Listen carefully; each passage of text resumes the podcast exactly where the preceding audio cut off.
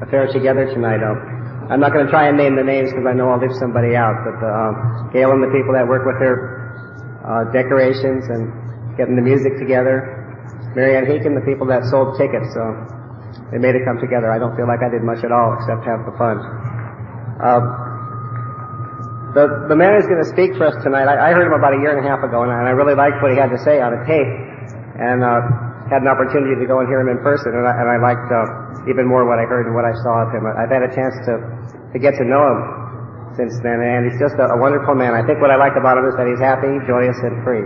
And would you please help me welcome Ken from La Mesa, California.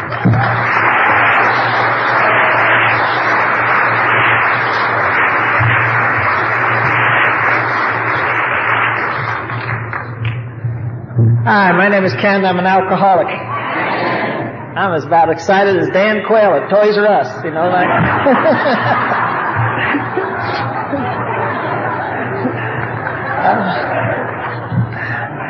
I was sitting out there watching the gals come in late, and I thought there is a God. Uh,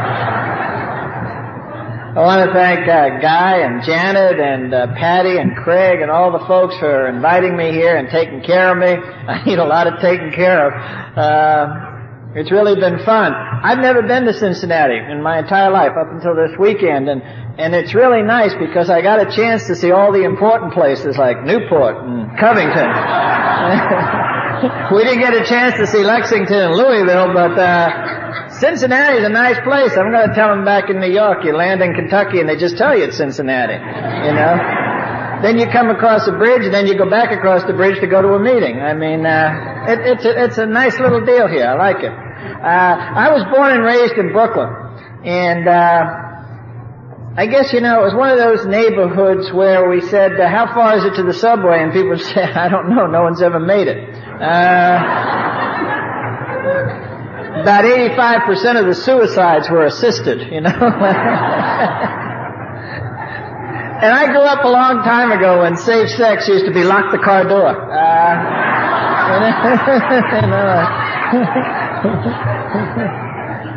Everybody in my neighborhood, their name began with A. It was like A. Tony, A. Phil, A. Joe, A. Larry, you know. Gun control was hold it with two hands. Uh, and it was just, a, it was an exciting time, and I, uh, I had absolutely no idea that I was going to end up in Alcoholics Anonymous. Otherwise, I would have tried to remember more. Uh, as it is today, some of the things that I remember most vividly never happened, and uh, and that's why I like to talk far away from home, where people don't interrupt you with fact. Well, that's not the way it was, you know. I uh, I spent the day wandering around the city with with, with some of the folks, and um, and I had a chance to go to two meetings last night um, over in Newport, and today at the uh, club over at uh, I guess it's 405 Oak Street. And you guys are in good hands. You got good AA here. It's very very obvious. And uh, you know, I was sitting there, and I was uh, I got sober back in New York, and Bill Wilson was still alive then. I mean, I didn't know him personally, uh, but it was a deal where he was still alive. And I remember when he died, and they broke his anonymity. He died in January of '70, and they broke his anonymity. And they wrote an awful lot about AA, and I had been sober at that time about oh six, seven months. And it, it was interesting to me that at that early stage, there was so much history of this program and I didn't know anything about it. I just thought you came to the meetings. I thought that was the whole deal. And I don't know if you folks are aware of it or not, but uh, Life magazine came out with the top 100 people of the last century. And I think they said something like there had been 17 presidents from 1900 to current time. And not one of them was mentioned, but Bill Wilson was mentioned. You know?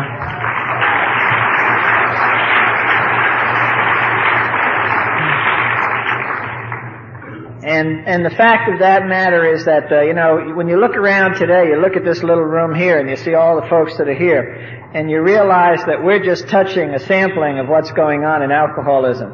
But it's a real positive beginning, and you stop and think of how everybody here goes out and ripples around in the community, and and people get attracted. You know, I was, I was listening to Dave while he was sharing about the show and I was thinking of George Carlin. You know, the name of his show should be W-I-N-O, Wonderful Wino. Hi, I'm Larry. I'm calling from a dumpster. Uh, you guys have pickup? uh, but, but the deal is, is that, is that so much goes on. And, and sometimes we think, we think collectively that people in high places have some idea what goes on here. And every now and again you need to see something or hear something that reminds you that there's a lot of work yet to be done. A couple of weeks ago there were a couple of pilots for Northwest Airlines that were indicted for flying their plane drunk. And their defense on the one pilot was he had 17 rum and cokes prior to flying the plane. And his defense attorney, who supposedly is scarred by education, uh, you know, used as his defense that this man is a known alcoholic and therefore he has a high tolerance for alcohol.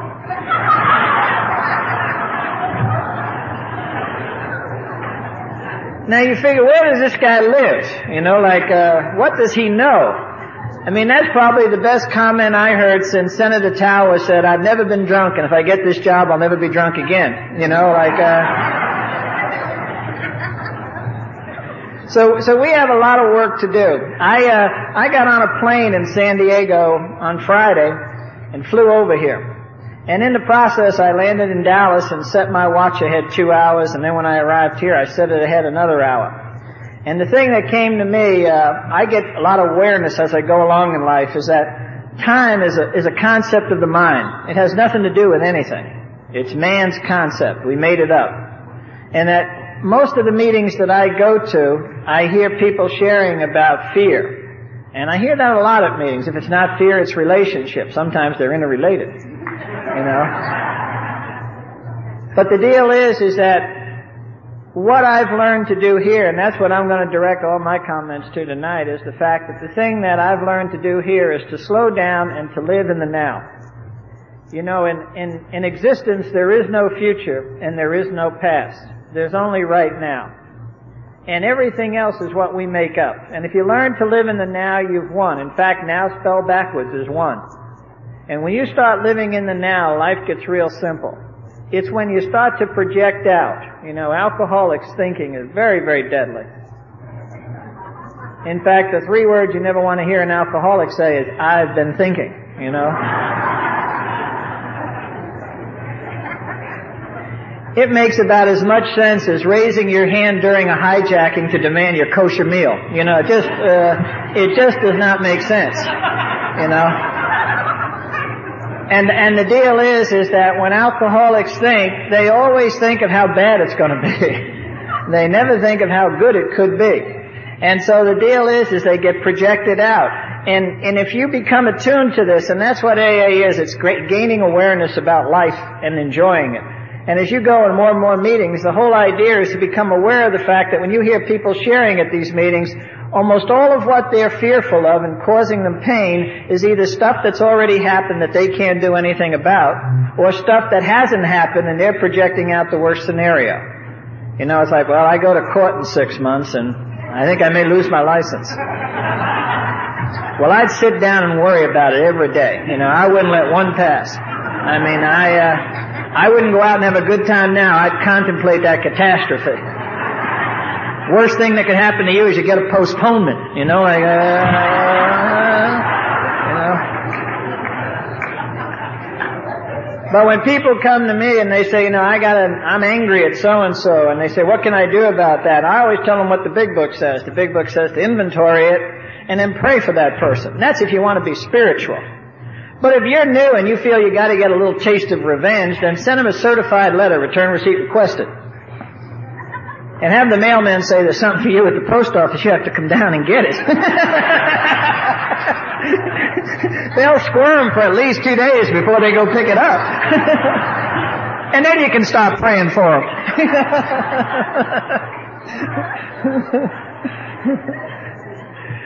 and, and at Alcoholics Anonymous, we get so caught up sometimes in terminology. You know, we say it this way, we say it that way.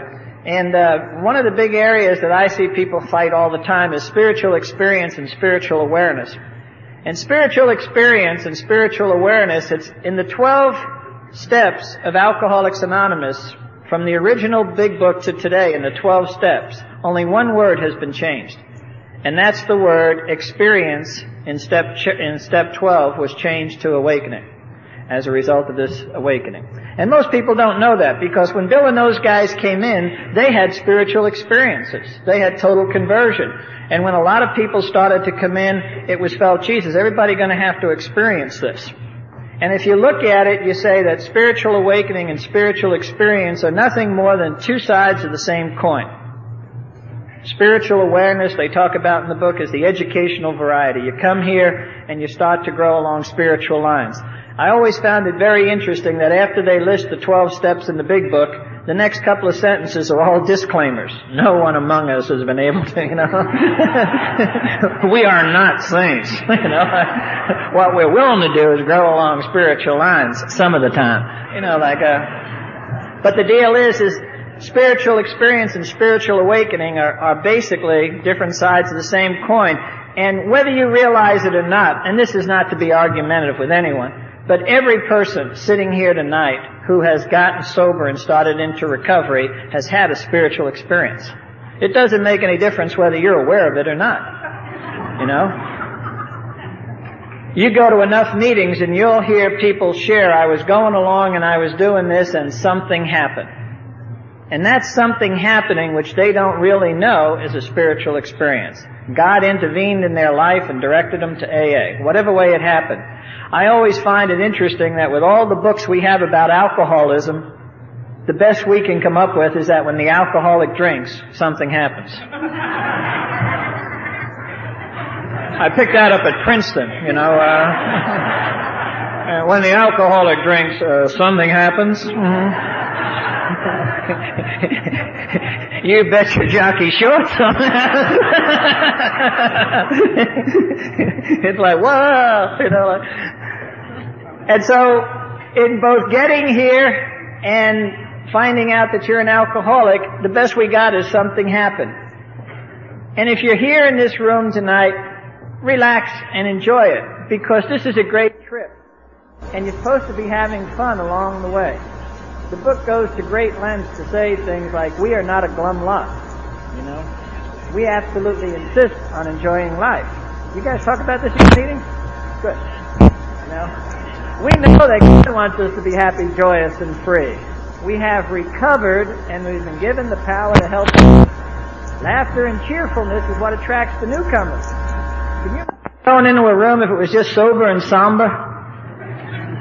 Yeah, my name is Larry. I'm sober 11 years. I'm having a ball.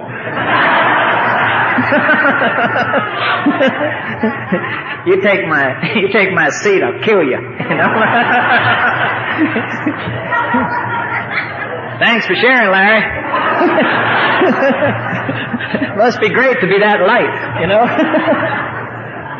But that's what we're supposed to be doing, laughing and having a good time. Like when you guys laugh, that makes me happy because I know four things about laughter that most people don't know. The first is, is that when you're laughing, you can't think.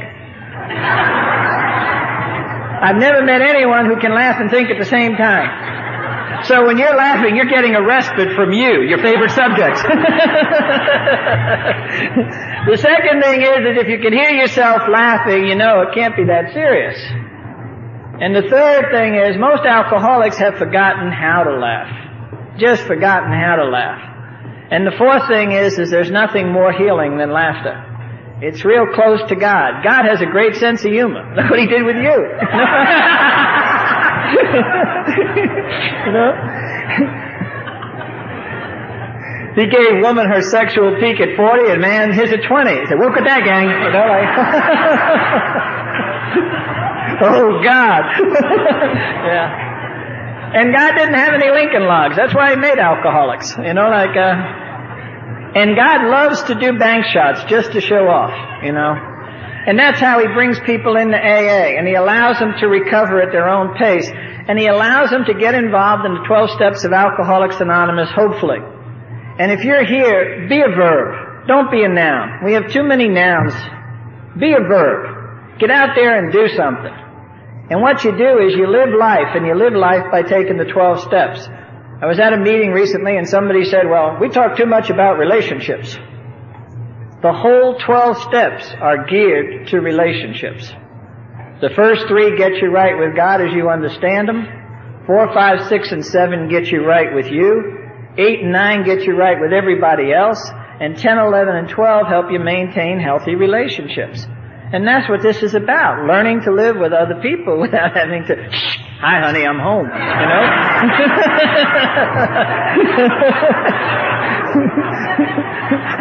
Children, run, it's daddy.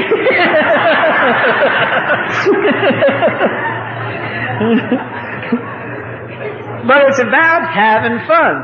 And, and one of the things you find out here is that freedom, and that's what we talk about a lot, a lot of times. In the big book it says, rarely have we seen a person fail who has thoroughly followed our path. And someone went and said to Bill, what are you talking about when you say our path? What is our path? And without any moment of hesitation, Bill said, it's the path of freedom. We get freedom from the bondage of self and selfishness and self-centeredness. It's the path of freedom. And I'm going to tell you, if you're sitting here tonight, freedom is always taken. It's never given. You're going to have to take your freedom. And you're going to have to take it by being a verb. And you're going to have to take it by becoming responsible for you. And not looking around for someone else to lay a guilt trip on. Well, Ken, 30 years ago I was kicked out of the house. You deserved it. You know, like...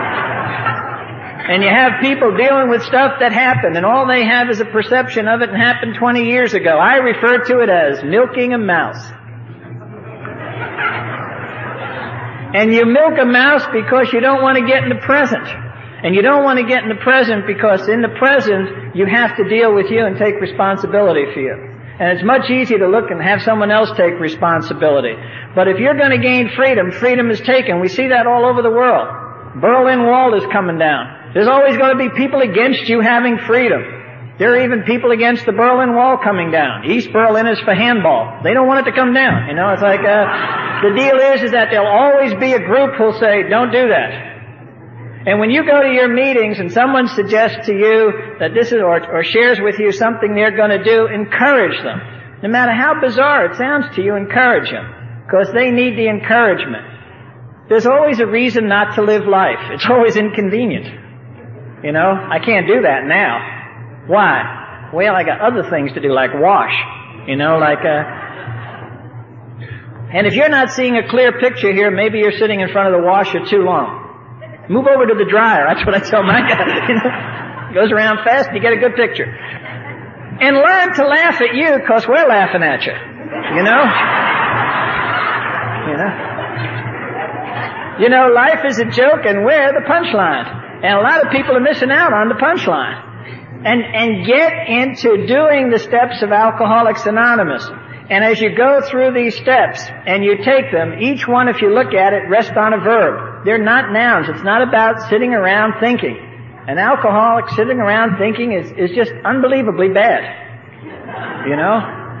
It's like taking a Vietnam veteran to the swamp to watch a fire display. You know, it just, uh, you just, uh, you just don't want to do that stuff. You want to get to do something. Get up and do it. The whole program is geared to action. Get up and do something. And live in the now. Live in the now. And don't be concerned so much about how you look. You know, all of my life as I look back on it, prior to getting into AA and then for the first several years in AA, I always dealt with an internal conflict. And that internal conflict is, I wanted to do something, but I was afraid of how I would look doing it because I had never done it before. And, and one time I was in a state institution for four years, and I had access to a, a lot of reading material. And one of the books I read was by a guy by the name of John of the Cross. And John of the Cross was a spiritual mystic in the church. And he wrote a great line there which stuck with me from that day to this day. And he said, to get to the place you've never been, you must go away you've never gone. And that's what Alcoholics Anonymous has been for me.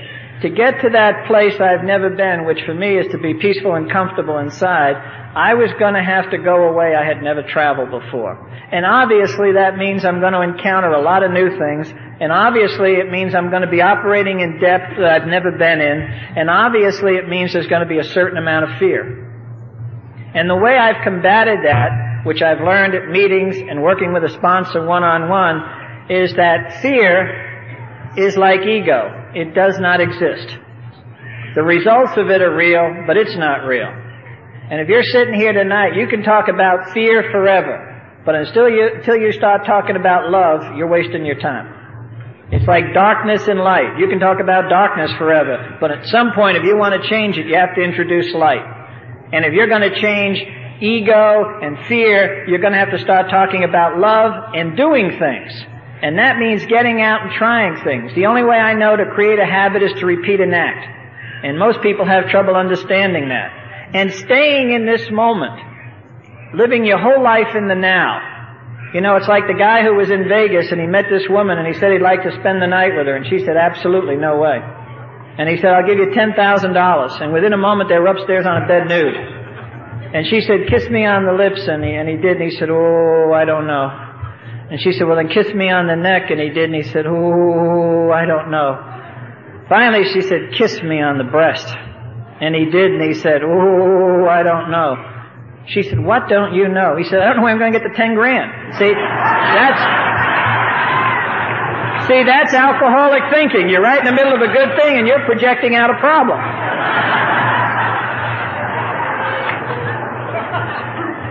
And that's what most people are doing if you are going to live happy, joyous, and free, and that's my wish for everybody in the room, is you're going to have to learn to live totally in the moment and to let go of everything that happened yesterday. We have steps that help you deal with that. It's in this book. This is the owner's manual for alcoholics. If you don't have an owner's manual, get one. You know? And read what the steps say, because they're real concise. You know, at the end of the day, we constructively review the day, not destructively constructively review the day. Where were we wrong and so forth. And then upon arising in the morning, you know, we ask for intuitive thought or decision. We don't sit around and say, give me a good thinking process, you know. Let me work on this forever, you know.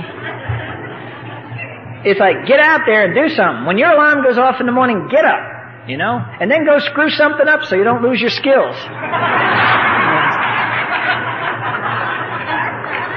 And you have people saying things like, well, supposing I make a mistake, we're counting on it, you know, we're counting on it.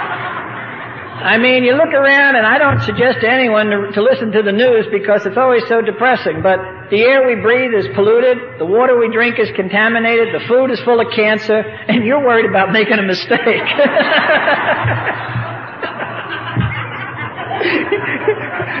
I love that when people say, well, suppose it doesn't go right. Oh, it's going to change mankind, you know.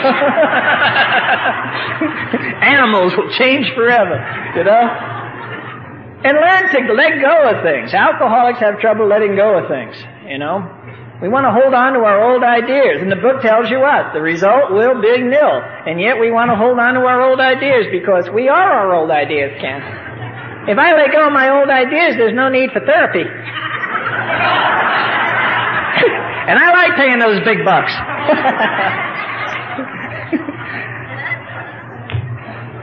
Heaven forbid I should just start living right now, one day at a time. I mean, it'd be frightening. But we have trouble letting go. I always relate an alcoholic letting go of something is like being thrown from a horse. And an alcoholic grabs onto the stirrup.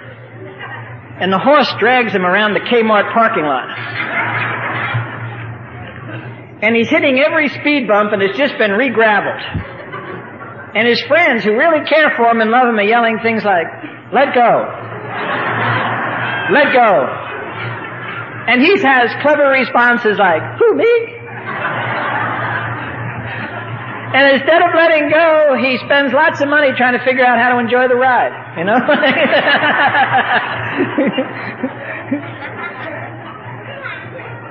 And then the funny thing is he'll do it Wednesday too. do it over and over and over again. And people will say why don't you just start living today? Ooh, that sounds frightening. It's supposed to be frightening. You know, sooner or later, you and your closest friends will go to the cemetery and they'll come home without you.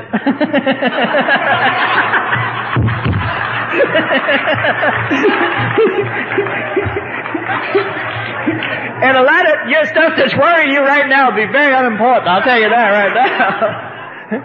They'll say, bye Larry, bye Joe, you know. And you'll see them drive away. And you want them to say, hey, that guy lived life. That's what I want them to say about me. When death comes to get me and pries open my hand, I want it to find absolutely nothing because I would have lived my life. I'm not holding off on anything. I'm going out and doing it. And if you say to me, well, you look stupid doing it, I say I'm supposed to look stupid. I'm supposed to look stupid. Because feeling good to me today is a lot better than looking good. You know, I've looked good for a long time and went right down the poo-poo, you know.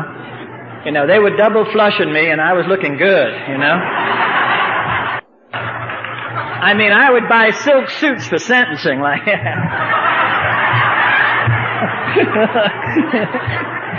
yeah, he looks good. he just don't have no freedom. but the, but the homeboys thought I looked good, you know. you look good, Ken, when you walked out. Where'd you go? we didn't see you for a long time.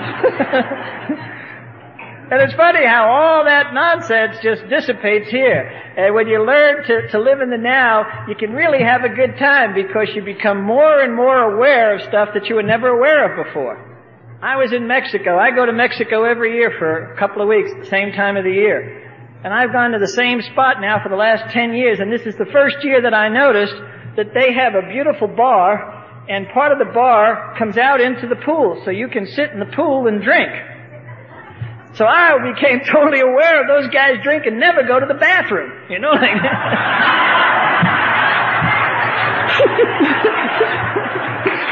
They're way down the other end, you know. so I switched to another hotel. but you become totally aware of what's going on around you. You know, the Buddhists tell a great story about Buddha was sitting there one day and these people were approaching him. And there's always a big line to get up to Buddha. And this fella came up and after waiting in line, he walked up and slapped Buddha in the face. And Buddha looked at him and said, is that all you got to say? And he went home and he was definitely probably either an alcoholic or potential alcoholic because he felt real, real bad about what he did. And the next day he stood online and got up to see Buddha again. And when he got up to Buddha, he said, I just want to apologize for hitting you yesterday. And Buddha looked at him and said, there's absolutely no need for you to apologize because the man you hit yesterday does not exist. And it's quite obvious that the man who hit him doesn't exist. And that's what happens in life. There is no state of business. Everything is in process. You're in process, I'm in process. There's no standing still. Standing still, you know, people like routine. And they like routine because it's as close to death as you can come. Death is a lot of routine. You know, you, you don't have to look real good in death. You just stay pretty much in the same position and people come and, well, I won't go into that. But the whole idea here is to get into life. And the only sin there is, is not to live the life that's been given to you. And to become very authentic. Don't become like anybody else. Become authentically you. Each person in this room has but one gift to give. And that's the gift of self. And if you don't give it, we go wanting. That's the only gift you have. So don't try to be so much like somebody else you become somebody else. Duplicating somebody is pretty easy. Charlie Chaplin turned 50 and when he turned 50 his friends decided to have a big party for him in London. And unbeknown to him, they had a competition throughout London and they came up with the 10 people who could best imitate Charlie Chaplin. And the night of his party, they were going to have a contest and pick one of them as being number one. And without them knowing it, he snuck into the competition. And he came in second.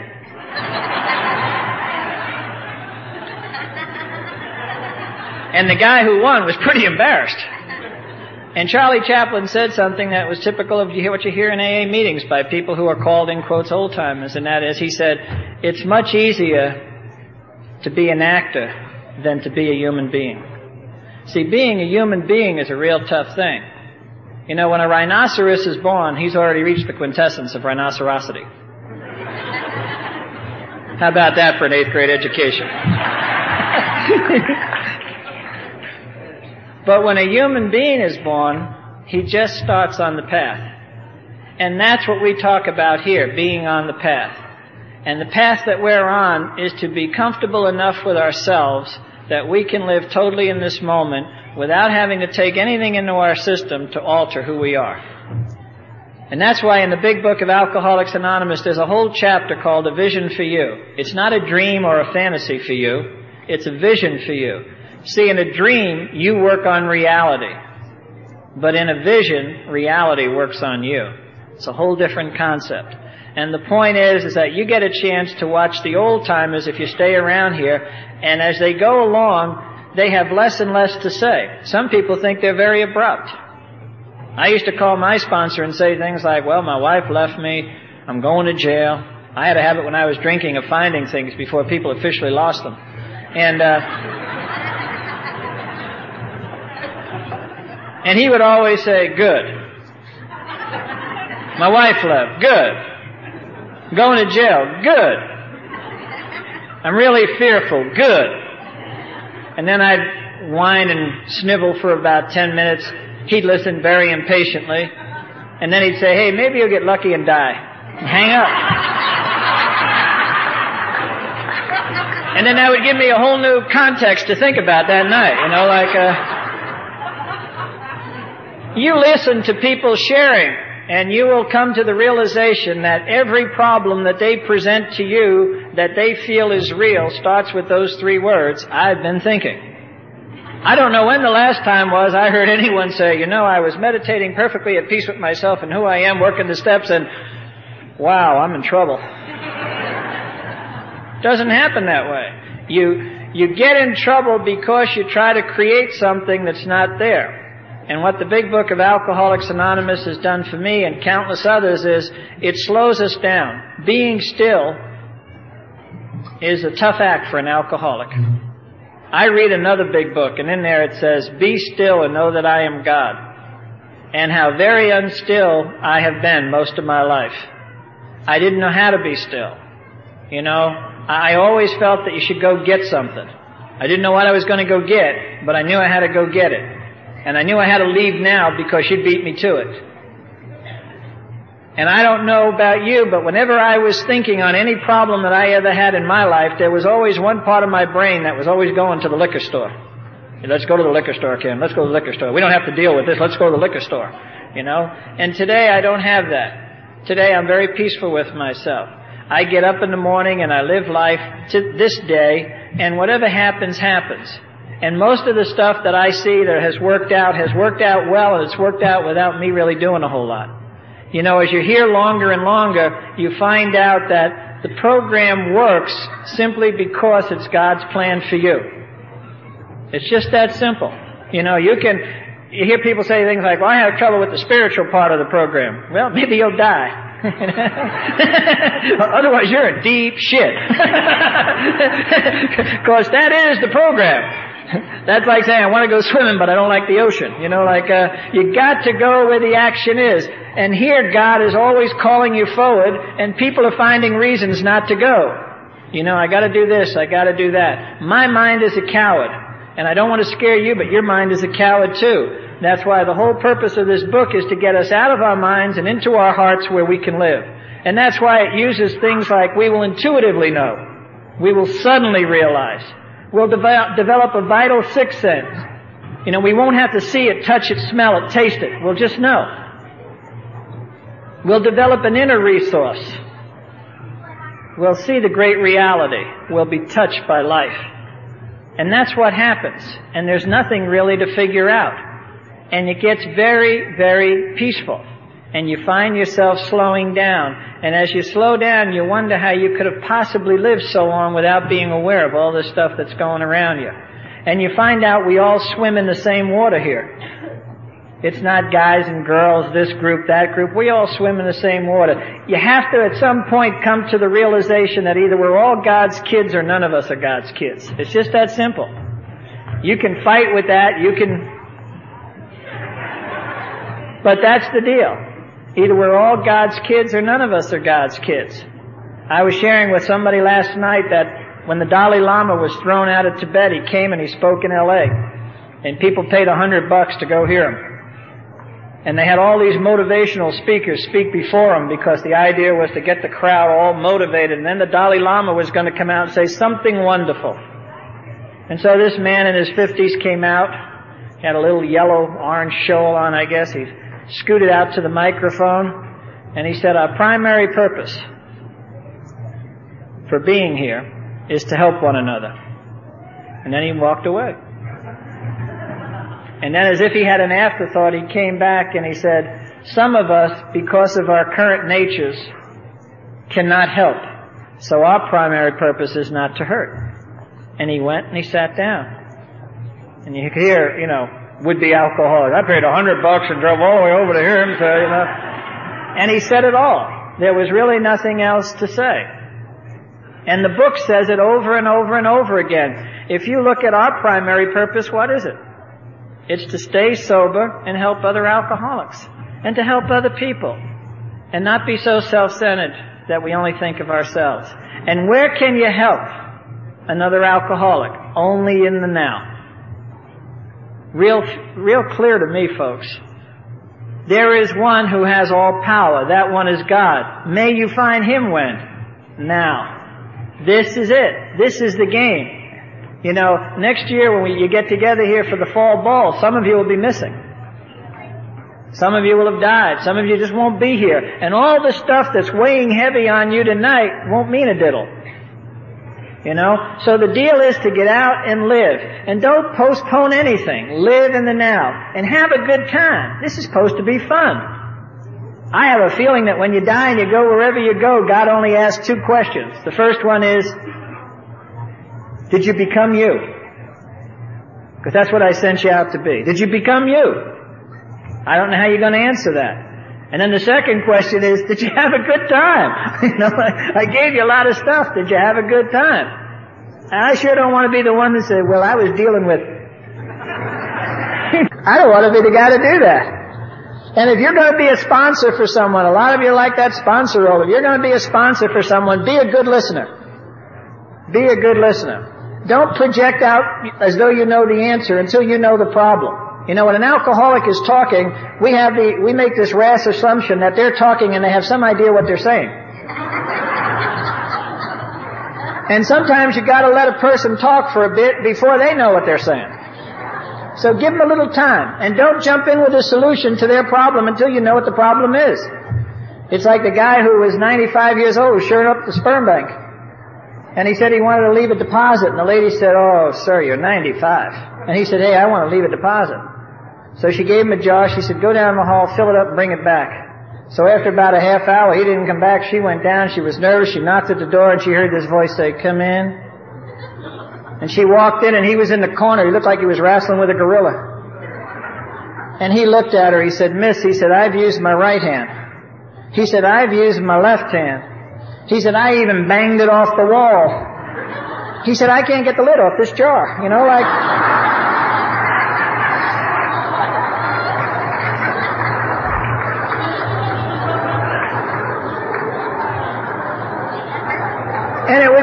easy to jump in there, you know, and give him a problem he doesn't have. So when you sponsor someone, be a good listener. Let them talk. Don't let them say two words and then you throw an answer at them. You could have working two years on something that absolutely doesn't bother them.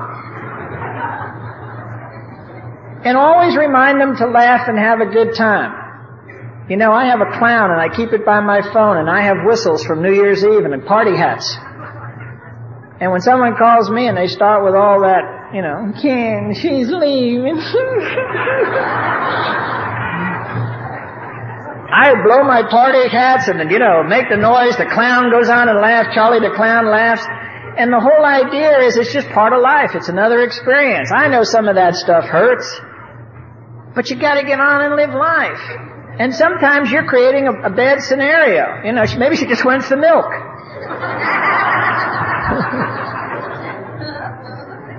A couple of months, a big line. Who knows?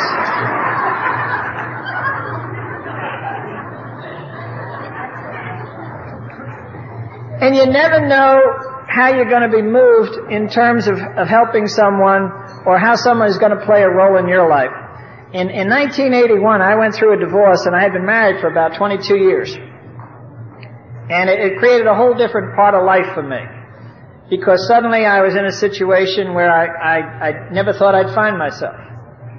And subsequent to that, in 1983, um, I went into a hospice program. And I started working with people who were terminally ill. And the deal was is that these people don't come into the program until they're diagnosed to be a year or less to be alive. And the first guy that I got sent out to work with was a guy who was about 72. And this fellow was very angry.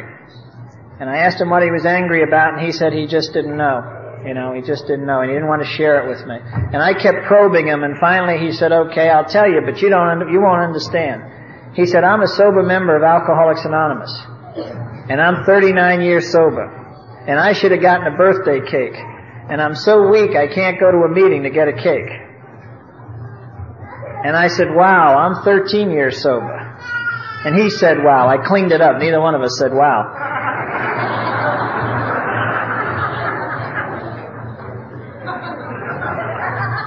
I want to be conference approved. And so the deal was is that I took him to a meeting and gave him a 39 year cake. And as I said, God sometimes just does all kinds of stuff to show off. And he lived another whole year. And I got to give him a 40 year cake. And I had a chance during the course of that year to see this guy laying down do more than a lot of people do standing up. I have a lot of guys who call me on the phone, whimpers and whiners, you know. Ken, she's leaving. Ken, I lost my job. You know. So I'd say, come on over, we'll spend some time, but we gotta go down and see this guy first. So I'd take him down and I'd take him in to see Stanley. And Stanley by that time had a colostomy and he had tubes running in and out of him and he had, was on oxygen. And I'd take these little bozos in and I'd say, Stanley, this guy's having a problem with the program. And Stanley would whip off that oxygen mask. And he'd say, wow, are we lucky. Another day sober and Alcoholics Anonymous. Is God beautiful or what? Oh, and he'd go on for about a minute till his oxygen ran out. And then he'd go back to huffing his oxygen. And we'd stay and visit for 45 minutes or an hour and leave. And we got out in the hall, I'd say to the bozo, now tell me about your problems. And it's funny how their problems would have dissipated during that time. You know, the big book says, at least my big book says, God does not make my misery. I make my own misery. And the way I do that is the way I, I interpret situations. I take situations and I turn them into problems. And I do that over and over and over again. And I had a chance to see this guy practice the principles of Alcoholics Anonymous when he couldn't even get out of bed. He was a messenger of the program. He was living in the now and he was encouraging other people to do the same thing. And they had him on a special medication and, and he couldn't get that medication down because as soon as he would take it, it would come back up again. And it was designed for people who have his type of cancer and he couldn't keep it down. And the nurse said, I don't understand it. He, we have this special medicine and he can't keep it down. You come in here with a black coffee and two jelly donuts and he drinks it and eats it and he's okay. and I said, that's because he's been doing it for 40 years, you know. Stanley would just eat those donuts, dunk them in the coffee and then get them down. And the deal was for me as I watched him, I had a chance to learn an awful lot about life. Sometimes people think that being around people who are dying is very depressing. I want to tell you it's very rewarding because you realize, first of all, how vulnerable we all are. And then you realize how important this thing we call life is. And you don't have time to waste a moment of it. You know, it goes by real fast.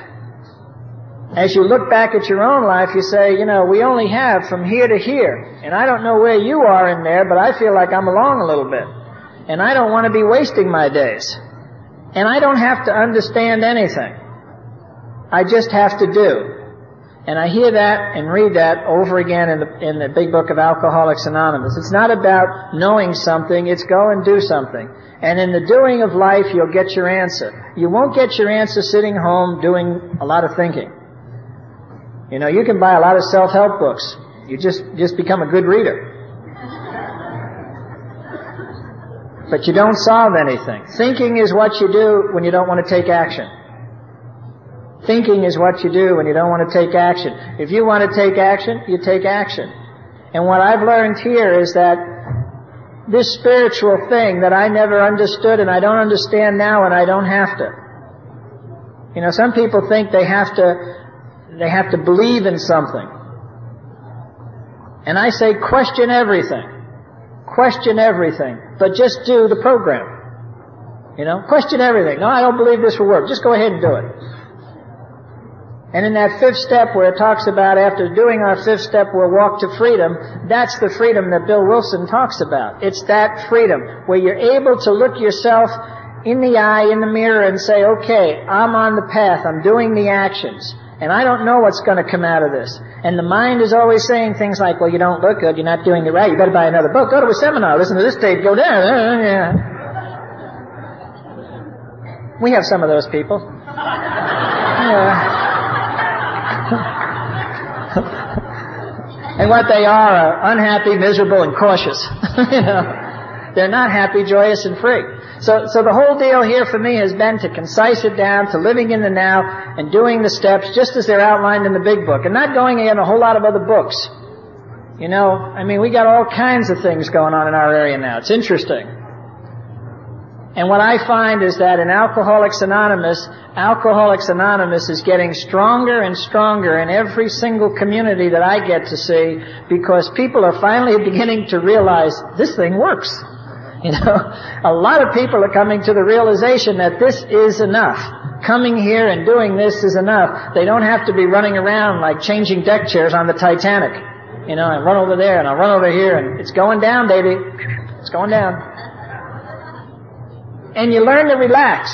And you learn to laugh. And you realize that this whole thing is a joke and we're the punchline.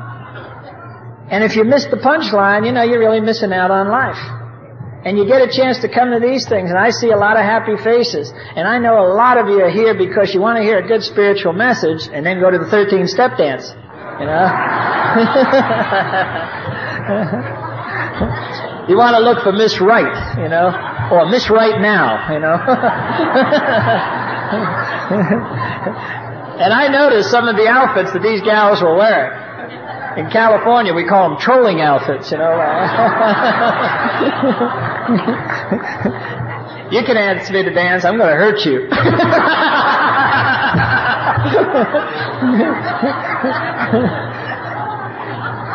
and it's funny that the guys and the gals are on the same wavelength and they don't know it.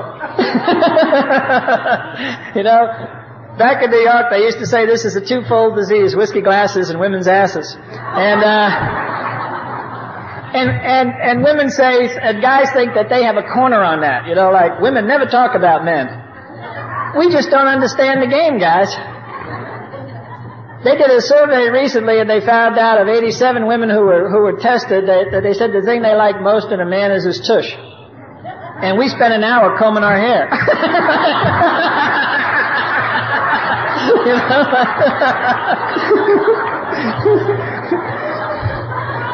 So we just, we just don't understand, you know, we have no idea what's going on.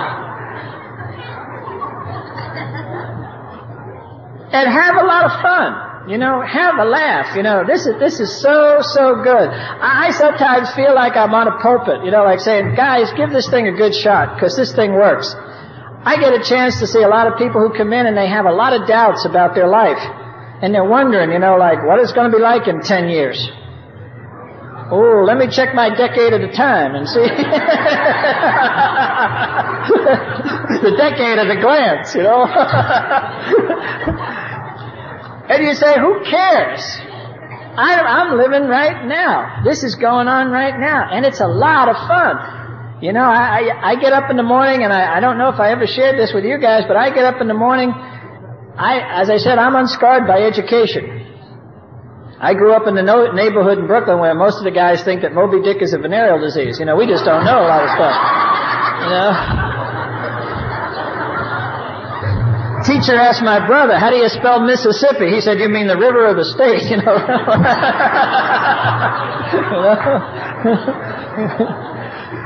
So you don't need a lot of brain power to get well and have a good time in life. You know, you don't need a lot of that stuff. In fact, a lot of times it gets in the way because it becomes an old idea. Thinking is an old idea for alcoholics. You know, knowledge is an old idea. Knowledge is one thing. It informs. But in AA, we teach you about truth. And truth transforms. Once you know the truth, you're never going to be the same person again. And it's going inside, not outside. You know, I was sharing with someone, we're just like a science class.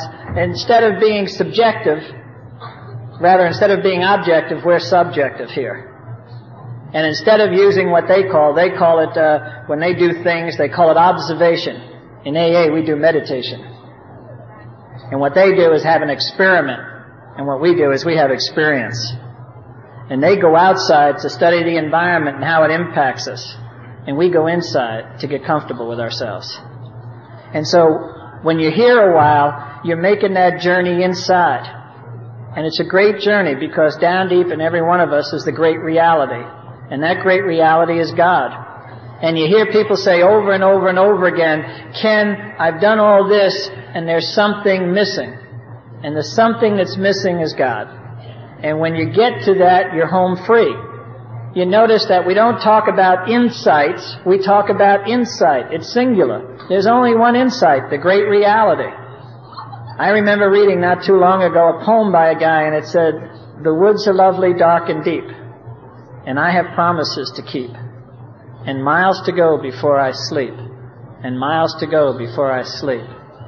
And when I read that, to me it meant that journey we make inside. The woods are lovely, dark and deep. I just never took the time to see. And it's a journey I have to make alone. You guys give me the courage to make it, and you support me along the way, but it's a journey I have to make alone. And as I go deeper and deeper inside, and I find out about what I'm to do, I become more and more comfortable with who I am because for the first time I know who I am. You know, we talk about love in Alcoholics Anonymous. Love is the most powerful force in the world. There's nothing more powerful than love. It makes nuclear bombs look like nothing. And love is the process whereby we lead you gently back to yourself. And you get to know yourself for the first time. And you find out I was always enough. It was, it's not like I had to become anything. I always was something. I just never appreciated what I was. And not appreciating what I was and not knowing who I was, I made up a make-believe guy and he was ugly, and he was fearful, and he was cowardly. And in order to get well, I had to kill that guy. And the way I killed him was by taking the steps of Alcoholics Anonymous, going to meetings, and turning my will and my life over to the care of God as I understand them. And today, I'm at war with no one. You know, I stopped fighting everyone and everything. As I started to say, I, when I get up in the morning, I get up in a hurry because I read that 95% of the people who died in this country last year died laying down. so when my alarm goes off, I get up, you know. Seems real simple to me. And I sleep in the bus. And the first thing I do when I get up is I put on the theme from Rocky. And I get out my trampoline. And I stand in front of a full length mirror and with the theme from Rocky playing, dan, dan, dan, dan, dan, dan, dan, I jump up and down.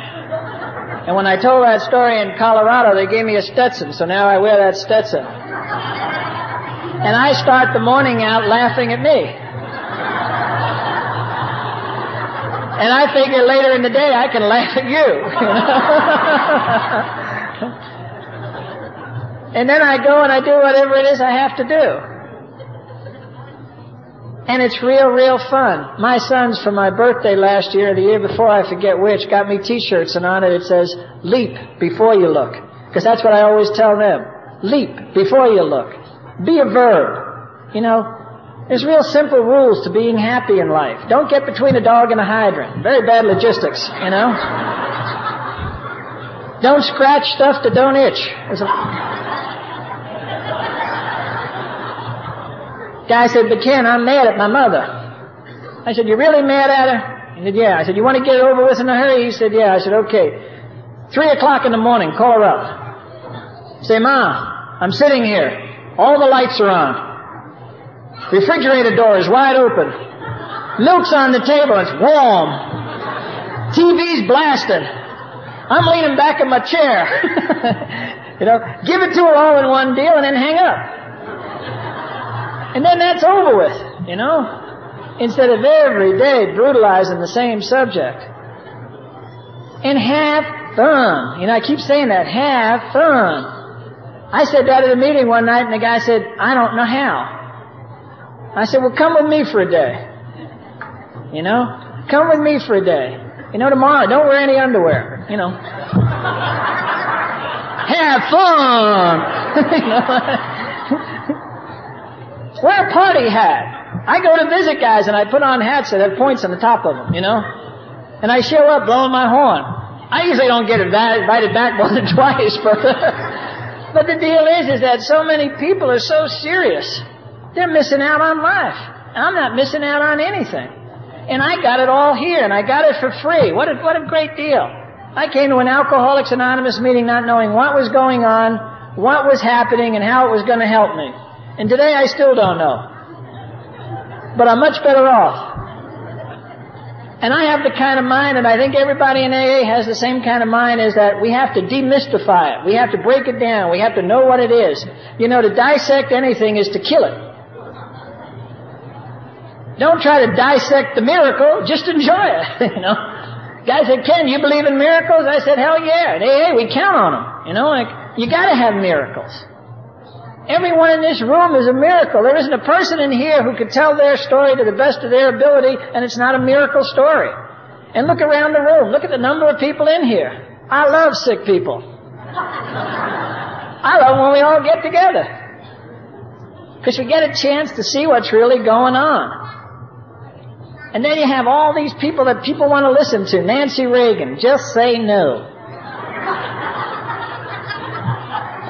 Why didn't I think of that? You know? Thank you, Nancy.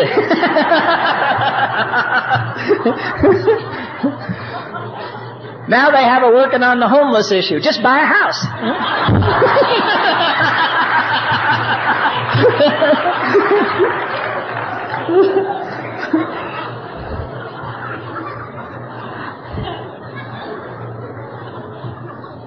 You know, my mom used to tell a spiritual story, and I always try to close with it because it reminds me of my mom. My mom raised, I'm the youngest of seven kids.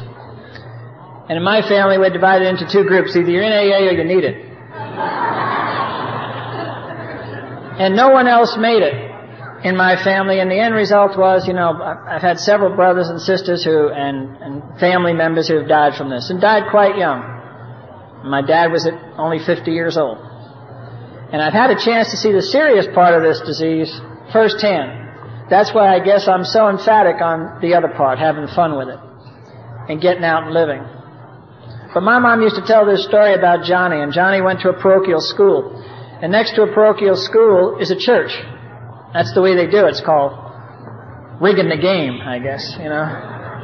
And Johnny would go into this church every morning and he'd kneel down and he'd pray. And his prayer was very simple. He'd say, Hello, God, this is Johnny. I just want to tell you I'm here. And then he'd boogie out. And then he'd go in and eat at lunchtime and kneel down and say, Hello, God, this is Johnny. I just want to tell you I'm here. And he would do that after school and he would do it weekends and holidays and during the summer. And my mom, who had a great Irish brogue, used to say, when he was 12 years old, he contracted polio and he was in a room and he was dying and he was surrounded by his friends and his family and his mom and dad. And my mom said a voice was heard to say, Hello, Johnny.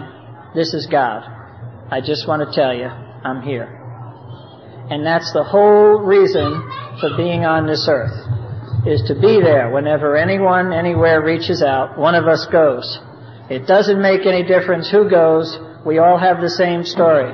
Come with us it's okay, it's going to be better, and we love you, and sit in this chair, and you're part of this program. And you're part of it right from the get-go. And we don't care how you dress, we don't care whether you are dressed, it doesn't make any difference. Because our primary purpose is to help you. And in helping you, although that's not our intent, we get helped. God has the game rigged there too. You can't possibly do anything for another human being without enlarging your own spiritual life. It's just the way the game is played.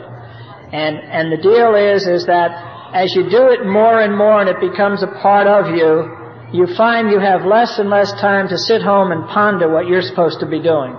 And you look back and you find out that days and weeks and months have passed and you're doing okay and you haven't thought of you once.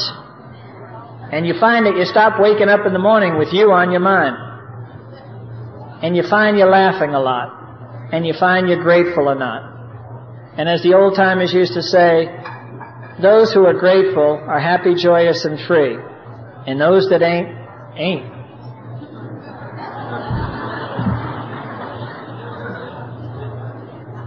And so the deal here is go and do all you can each and every day. And don't, don't be so concerned with how you look doing it. You look just beautiful. You look just beautiful.